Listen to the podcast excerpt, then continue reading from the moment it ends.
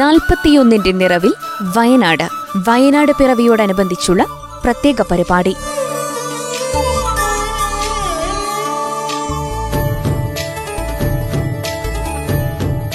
കേരളം മാത്രമല്ല കേരളത്തിലെ ജില്ലയായ വയനാടും പിറന്നാൾ ആഘോഷിക്കുകയാണ്. കോഴിക്കോട് കണ്ണൂർ ജില്ലകളുടെ ഭാഗമായിരുന്ന സ്ഥലങ്ങൾ അടർത്തിയാണ് കേരളത്തിലെ പന്ത്രണ്ടാമത്തെ ജില്ലയായി വയനാട് രൂപം കൊണ്ടത്. ആയിരത്തി തൊള്ളായിരത്തി എൺപത് നവംബർ ഒന്നിനാണ് വയനാട് ജില്ല രൂപം കൊണ്ടത്. രണ്ടായിരത്തി ഒരുന്നൂറ്റി മുപ്പത്തിയൊന്ന് ചതുരശ്ര കിലോമീറ്റർ വരുന്ന വയനാട് ജില്ലയുടെ മുപ്പത് ശതമാനവും വനമാണ്. ഇതുകൂടാതെ കർണാടക തമിഴ്നാട് എന്നീ സംസ്ഥാനങ്ങളുമായി അതിർത്തി പങ്കിടുന്നു എന്ന പ്രത്യേകതയും വയനാടിനുണ്ട്. സുൽത്താൻ ബത്തേരി വൈത്തിരി മാനന്തവാടി എന്നിവയാണ് വയനാട് ജില്ലയിലെ താലൂക്കുകൾ. കൽപ്പറ്റയാണ് വയനാട് ജില്ലയുടെ ആസ്ഥാനം. കേരളത്തിലെ ഏറ്റവും കുറവ് ജനസംഖ്യയുള്ള ജില്ലയാണിത്. കബനി നദിയാണ് ഈ ജില്ലയിലൂടെ ഒഴുകുന്ന പ്രധാന നദി. വയനാട് ജില്ലയുടെ മൊത്തം വിസ്തൃതി രണ്ടായിരത്തി ഒരുന്നൂറ്റി മുപ്പത്തിയൊന്ന് ചതുരശ്ര കിലോമീറ്ററാണ്. ഭൂവിഭാഗത്തിന്റെ മുപ്പത്തിയെട്ട് ശതമാനവും വനമാണ്.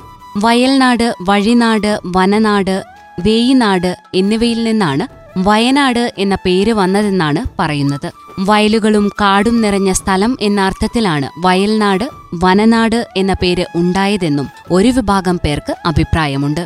അതല്ല മൈസൂരിനെയും മലബാറിനെയും യോജിപ്പിക്കുന്ന പ്രദേശം എന്ന നിലയിൽ വഴിനാട് ആണ് പിന്നീട് വയനാടായതെന്നും വാദങ്ങൾ ഉയരുന്നു. വയനാടിന്റെ ഗതകാല ചരിത്രം പരിശോധിച്ചാൽ ഇതിലെല്ലാം അല്പസ്വല്പം കാര്യങ്ങളുണ്ടെന്ന് കാണാം.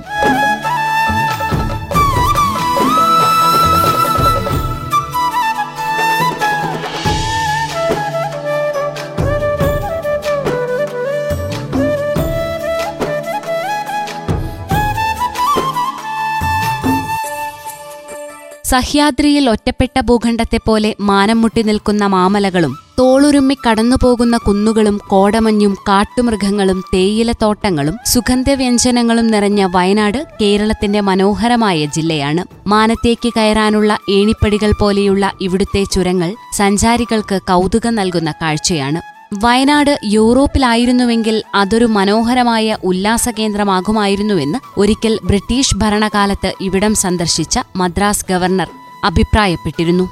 അതിമനോഹരമാണ് വയനാട്. കേരളത്തിലെ ഗോത്ര സംസ്കാരത്തിന്റെയും ചരിത്രത്തിന്റെയും സംഗമ ഭൂമി വിവിധ ജാതിയിൽപ്പെട്ട ആദിവാസികൾ വൈവിധ്യമാർന്ന അവരുടെ കലയും സംസ്കാരവും ആചാരങ്ങളും വച്ചു പുലർത്തുന്നത് വയനാട്ടിലെങ്ങും കാണാൻ കഴിയും. കോടമഞ്ഞും മലമ്പനിയും നിറഞ്ഞ വയനാട് ഒരു കാലത്ത് പുറം ലോകത്തിന് ഭയമായിരുന്നു. എന്നാൽ ഈ സ്ഥലത്തിന്റെ പ്രാധാന്യം ആദ്യം മനസ്സിലാക്കിയത് കേരളവർമ്മ പഴശ്ശിരാജയായിരുന്നു. കോട്ടയം ഭരണത്തിന്റെ കീഴിലായിരുന്നു അന്ന് വയനാട്. മൈസൂർ ആക്രമണകാലത്ത് ടിപ്പു സുൽത്താനെതിരെ ഇംഗ്ലീഷുകാരെ സഹായിക്കാൻ പഴശ്ശിരാജ തയ്യാറായതുതന്നെ ഭാവിയിൽ വയനാട് തനിക്ക് ലഭിക്കുമെന്ന പ്രതീക്ഷയിലാണ്. എന്നാൽ ടിപ്പു സുൽത്താന്റെ മരണത്തിനു ശേഷം വയനാട് കൈക്കലാക്കാനും അതിനെ രണ്ടായി ഭാഗിക്കാനും ഇംഗ്ലീഷ് ഈസ്റ്റ് ഇന്ത്യ കമ്പനി തയ്യാറായപ്പോൾ പഴശ്ശിരാജ അവരോട് അന്തിമ സമരത്തിന് തയ്യാറായി. വയനാട് എന്റെയോ നിങ്ങളുടെയോ എന്ന ചോദ്യവുമായി രംഗത്തിറങ്ങിയ പഴശ്ശി തന്റെ ഒളിത്താവള കേന്ദ്രമാക്കിയത് വയനാടൻ കാടുകളാണ്. ഇംഗ്ലീഷുകാർ എത്ര വലിയ ശക്തിയായാലും ഞാൻ അവരെ എതിർക്കും എന്ന പ്രഖ്യാപനവുമായി അന്ത്യം വരെ അദ്ദേഹം പോരാടി വീരചരമം പ്രാപിച്ചു. മാനന്തവാടിയിലാണ് അദ്ദേഹത്തിന്റെ ഭൗതികാവശിഷ്ടം അടക്കം ചെയ്തിട്ടുള്ളത്. പഴശ്ശിയെപ്പോലെ തന്നെ അദ്ദേഹത്തിന്റെ സൈന്യാധിപന്മാരായ ഇടച്ചനക്കുങ്കന്റെയും തലയ്ക്കൽ ചന്തുവിന്റെയും എല്ലാം സ്മരണ വയനാടൻ മണ്ണിൽ നിറഞ്ഞു നിൽക്കുന്നു. തേയില കാപ്പി ഏലം ഇഞ്ചി എന്നിവയുടെ വൻ കൃഷിസ്ഥലമാണ് വയനാട്. ഇവിടത്തെ ജീരകശാല ഗന്ധകശാല തുടങ്ങിയ നെല്ലുകൾ ഇന്നും പ്രിയങ്കരമാണ്. വയനാടിന്റെ ഓരോ മുക്കിലും മൂലയിലും ചരിത്രം തുടികൊട്ടുന്നുണ്ട്.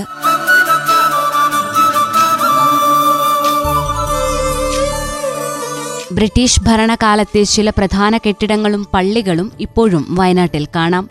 കുടിയേറ്റക്കാരുടെ സംഗമ ഭൂമി കൂടിയാണ് വയനാട്. ആധുനിക വയനാടിന്റെ തുടക്കത്തിന് കാരണം കുടിയേറ്റമാണ്. ഇന്ത്യയിലെ ഏറ്റവും പ്രാചീനാവശിഷ്ടമായ എടക്കൽ ഗുഹാചിത്രങ്ങൾ മാനന്തവാടിക്ക് സമീപത്തുള്ള വള്ളിയൂർക്കാവ് ക്ഷേത്രം പുൽപ്പള്ളിയിലെ സീതാദേവി ക്ഷേത്രം കബനി നദിയിലെ ചെറുദ്വീപായ കുറുവ ഒരു കാലത്ത് ഏറ്റവും മഴ പെയ്യുന്നതിൽ രണ്ടാം സ്ഥാനമുണ്ടായിരുന്ന ലക്കിടി അതിനടുത്തുള്ള പൂക്കോട് തടാകം തെക്കൻ കാശി എന്നറിയപ്പെടുന്ന തിരുനെല്ലി അവിടേക്ക് പോകുന്ന വഴിയുള്ള തൃശിലേരി ക്ഷേത്രം അമ്പലവയലിലെ ഹെറിറ്റേജ് മ്യൂസിയം സുൽത്താൻ ബത്തേരിയിലെ ആന പരിശീലന കേന്ദ്രം കൽപ്പറ്റയിലെ പുളിയാർമലയുടെ സമീപത്തുള്ള ജൈനക്ഷേത്രവും ഗാന്ധി മ്യൂസിയവും പുത്തനങ്ങാടിയിലെ ജൈനക്ഷേത്രം എടവകയിലെ പള്ളിക്കൽ പള്ളി പള്ളിക്കുന്നിലെ ലൂർദുമാതാ ദേവാലയം തുടങ്ങിയവയെല്ലാം വയനാട്ടിലാണ്.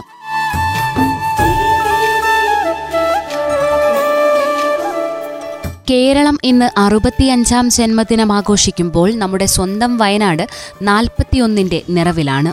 വയനാട്ടിലെ എടക്കൽ ഗുഹയ്ക്കടുത്തുള്ള കുപ്പക്കൊല്ലി ആയിരം കൊല്ലി എന്നിവിടങ്ങളിൽ നിന്ന് ചെറുശിലായുഗത്തിൽ ജീവിച്ചിരുന്ന മനുഷ്യർ വെള്ളാരം കല്ലുകൊണ്ട് നിർമ്മിച്ച ആയുധങ്ങൾ കണ്ടെടുത്തിട്ടുണ്ട്. ഈ തെളിവ് മൂലം അയ്യായിരം വർഷം മുൻപ് വരെ ഈ പ്രദേശത്ത് സംഘടിതമായ മനുഷ്യവാസമുണ്ടായിരുന്നതായി ചരിത്രകാരന്മാർ അഭിപ്രായപ്പെടുന്നു. നവീന ശിലായുഗ സംസ്കാരത്തിന്റെ നിരവധി തെളിവുകൾ വയനാടൻ മലകളിൽ നിന്നും ലഭിച്ചിട്ടുണ്ട്. സുൽത്താൻ ബത്തേരിക്കും അമ്പലവയലിനുമിടയ്ക്കുള്ള അമ്പുകുത്തിമലയിലുള്ള രണ്ട് ഗുഹകളിൽ നിന്നും അതിപുരാതനമായ ചുവർചിത്രങ്ങളും ശിലാലിഖിതങ്ങളും ചരിത്ര ഗവേഷകർക്ക് ലഭിച്ചിട്ടുണ്ട്. ഗോത്രവർഗ സംസ്കൃതിയുമായി ബന്ധപ്പെട്ട സാംസ്കാരിക പശ്ചാത്തലമാണ് വയനാടിനുള്ളത്. ഇതര പ്രദേശങ്ങളിൽ നിന്ന് എത്തിച്ചേർന്ന വിവിധ ജനവിഭാഗങ്ങളുടെ ഭാഷ ആചാരം സംസ്കാരം ജീവിത രീതി എന്നിവയും അവരുടെ മതവിശ്വാസങ്ങളും വയനാടൻ തനിമയിൽ കഴിഞ്ഞുപോന്ന ആദിവാസികളും അവരുടെ ആചാരാനുഷ്ഠാനങ്ങളും എല്ലാം ഇഴുകിച്ചേർന്ന ഒരു സങ്കര സംസ്കാരം ഇവിടെ ഉടലെടുത്ത് വികസിച്ചു വരുന്നതായി കാണാം. കേരളത്തിന്റെ പൊതുവായ സവിശേഷതകളിൽ നിന്നും പലതുകൊണ്ടും വ്യതിരിക്തമായ ചരിത്ര പശ്ചാത്തലവും സാംസ്കാരിക പൈതൃകവുമാണ് വയനാട് ജില്ലയ്ക്കുള്ളത്. ജില്ലയുടെ രൂപീകരണത്തിന് മുമ്പ് തന്നെ വയനാട് എന്ന പേര് ഈ പ്രദേശത്തിനുണ്ടായിരുന്നു. വടക്കേ വയനാട് കണ്ണൂർ ജില്ലയുടെയും തെക്കേ വയനാട് കോഴിക്കോട് ജില്ലയുടെയും ഭാഗമായിരുന്നു. വയനാടിന്റെ പ്രാചീന ചരിത്രം ഐതിഹ്യങ്ങളുടെയും അവ്യക്തമായ സൂചനകളുടെയും സമ്മിശ്ര രൂപമാണ്. പഴശ്ശിയുടെ സമരങ്ങൾക്ക് സാക്ഷ്യം വഹിച്ച പനമരവും പുൽപ്പള്ളിയും മാനന്തവാടിയും ടിപ്പുവിന്റെ പടനീക്കവുമായി ബന്ധപ്പെട്ട ഗണപതി വട്ടവും ചരിത്രത്തിന്റെ ഏടുകളിലെ സ്മരണീയമായ സ്ഥലങ്ങളാണ്. കഠിനമായ ശൈത്യവും കനത്ത മഴയും വനവും വന്യജീവികളും മലമ്പനിയുമെല്ലാം വയനാടിനെ തളർത്തിയ കാലമുണ്ടായിരുന്നു. മണ്ണിന്റെ മക്കളും വനവാസികളുമായ ആദിവാസികളും പല കാലങ്ങളിലായി കുടിയേറിപ്പാർത്ത ഇതര വിഭാഗത്തിൽപ്പെട്ടവരും കാലാവസ്ഥയോട് മല്ലിട്ട് മണ്ണ് പൊന്നാക്കി മാറ്റിയ വയനാടൻ ചരിത്രം ആവേശകരമാണ്. സ്വാതന്ത്ര്യാനന്തരം തിരുവിതാംകൂർ പ്രദേശത്തു നിന്നുണ്ടായ അഭൂതപൂർവമായ കുടിയേറ്റം വയനാടൻ മലനിരകളിലെ കന്നിമണ്ണിനെ കാർഷിക സമ്പത്തുകളുടെ വിളനിലമാക്കി മാറ്റുന്നതിനും പുതിയ പുതിയ ആവാസ കേന്ദ്രങ്ങൾ രൂപപ്പെടുത്തുന്നതിനും സഹായിച്ചു. വയനാട്ടിൽ അറിയപ്പെടുന്ന സാഹിത്യകാരന്മാർ വിരളമാണെങ്കിലും വയനാടിനെക്കുറിച്ചുള്ള സാഹിത്യ സൃഷ്ടികൾ നടത്തിയിട്ടുള്ളവർ പലരുമുണ്ട്. മാവേലി മൺറം എന്ന കൃതിക്ക് സാഹിത്യ അക്കാദമി അവാർഡ് ലഭിച്ച കെ ജെ ബേബിയും വയനാടിന്റെ സാമൂഹ്യ പശ്ചാത്തലത്തിൽ ഗ്രന്ഥം രചിച്ച് അവാർഡ് നേടിയ ഒ കെ ജോണിയും ടി സി ജോണും വയനാടിനെ സ്നേഹിച്ച് നെല്ല് കൂമൻകൊല്ലി തുടങ്ങിയ കൃതികൾ രചിച്ച പി വത്സലയും കൽപ്പറ്റ നാരായണനും എം പി വീരേന്ദ്രകുമാറുമൊക്കെ ഈ ജില്ലയ്ക്ക് അഭിമാനിക്കാവുന്ന എഴുത്തുകാരാണ്. സംസ്ഥാനത്തെ പന്ത്രണ്ടാമത്തെ ജില്ലയായി ആയിരത്തി തൊള്ളായിരത്തി എൺപതിൽ രൂപം കൊണ്ട വയനാടിന് യുവത്വത്തിലും ബാലാരിഷ്ടതകളേറെയാണ് ആദിവാസികളും തോട്ടം തൊഴിലാളികളും ചെറുകിട കൃഷിക്കാരും അധ്വാനത്തിന്റെ വിയർപ്പിൽ നിന്ന് പച്ചപ്പ് പടർത്തിയ നാട്. വികസനത്തിന്റെ കാര്യത്തിൽ കുറേയൊക്കെ മുന്നോട്ടു പോയെങ്കിലും ജില്ലയിൽ പരാതികളും പരിദേവനങ്ങളുമാണ് ബാക്കി. ചിരകാല സ്വപ്നമായിരുന്ന സർക്കാർ മെഡിക്കൽ കോളേജ് പ്രവർത്തനങ്ങൾ മാനന്തവാടിയിലെ ജില്ലാ ആശുപത്രിയിൽ ആരംഭിച്ചെങ്കിലും മെഡിക്കൽ കോളേജിന്റെ സൗകര്യങ്ങൾ ജനങ്ങൾക്ക് പൂർണതോതിൽ ലഭ്യമാകാൻ ഇനിയും കാത്തിരിക്കേണ്ടിവരും. ഉന്നത വിദ്യാഭ്യാസ രംഗത്തും വയനാട്ടിൽ മുന്നേറ്റമുണ്ടായിട്ടില്ല. കോവിഡ് കാലത്ത് ഗോത്രവർഗ വിഭാഗം വിദ്യാർത്ഥികളുടേതടക്കം സ്കൂൾ പഠനവും പ്രതിസന്ധിയിലാണ്.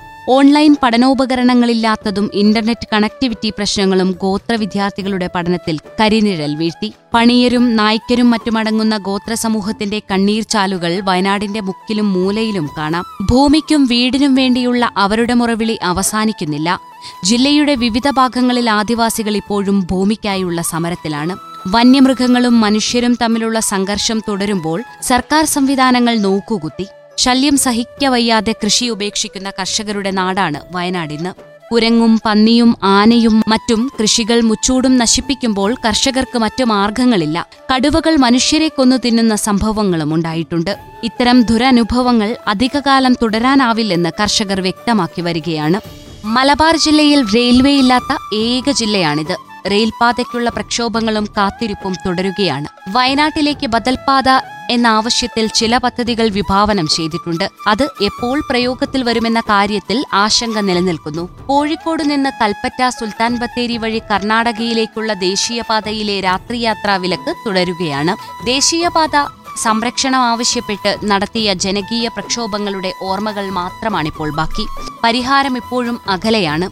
വയനാടിന്റെ മുഖച്ഛായ മാറ്റുന്ന പദ്ധതികളൊന്നും ഈ നാൽപ്പത് വർഷത്തിനിടയിൽ ചുരം കയറി വന്നിട്ടില്ല. വിനോദസഞ്ചാര രംഗത്തും വയനാടിന്റെ നേട്ടം പരിമിതമാണ്. കോവിഡ് നിയന്ത്രണങ്ങൾക്കിടയിലും സഞ്ചാരികൾ വന്നു തുടങ്ങിയതോടെ വനവും പച്ചപ്പും തെളിനീരും മലനിരകളും മാലിന്യ കൂമ്പാരങ്ങളായി മാറുന്നു. ശാസ്ത്രീയ മാലിന്യ സംസ്കരണം വയനാട് നേരിടുന്ന വെല്ലുവിളിയാണ്. ഗ്രാമപഞ്ചായത്തുകളും നഗരസഭകളും മാലിന്യ സംസ്കരണ രംഗത്ത് ഇന്നും പിന്നിലാണ്. കോവിഡ് പ്രതിരോധ രംഗത്ത് ഒരുപക്ഷേ മറ്റു ജില്ലകളേക്കാൾ മെച്ചപ്പെട്ട പ്രവർത്തനങ്ങളാണ് വയനാട്ടിലുള്ളത്. പരിമിതമായ ആരോഗ്യ സംവിധാനങ്ങളുള്ള ജില്ലയിൽ കോവിഡ് നിയന്ത്രണ വിധേയമാക്കാനായത് ആശ്വാസകരമാണ്.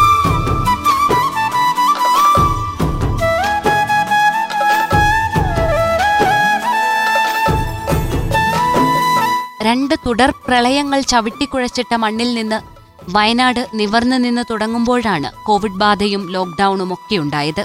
വയനാടിന്റെ സാമ്പത്തികവും തൊഴിൽപരവുമായ പുനരുജ്ജീവനത്തിനുള്ള പ്രായോഗികമായ മാർഗങ്ങളിൽ നിന്നാണ് നാം നാളെയെക്കുറിച്ച് ആലോചിക്കേണ്ടത്.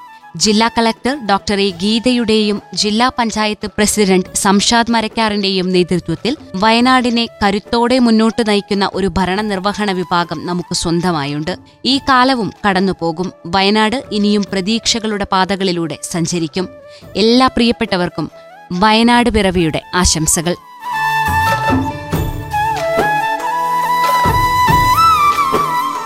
ശ്രോതാക്കൾ കേട്ടത് നാൽപ്പത്തിയൊന്നിന്റെ നിറവിൽ വയനാട്. വയനാട് പിറവിയോടനുബന്ധിച്ചുള്ള പ്രത്യേക പരിപാടി.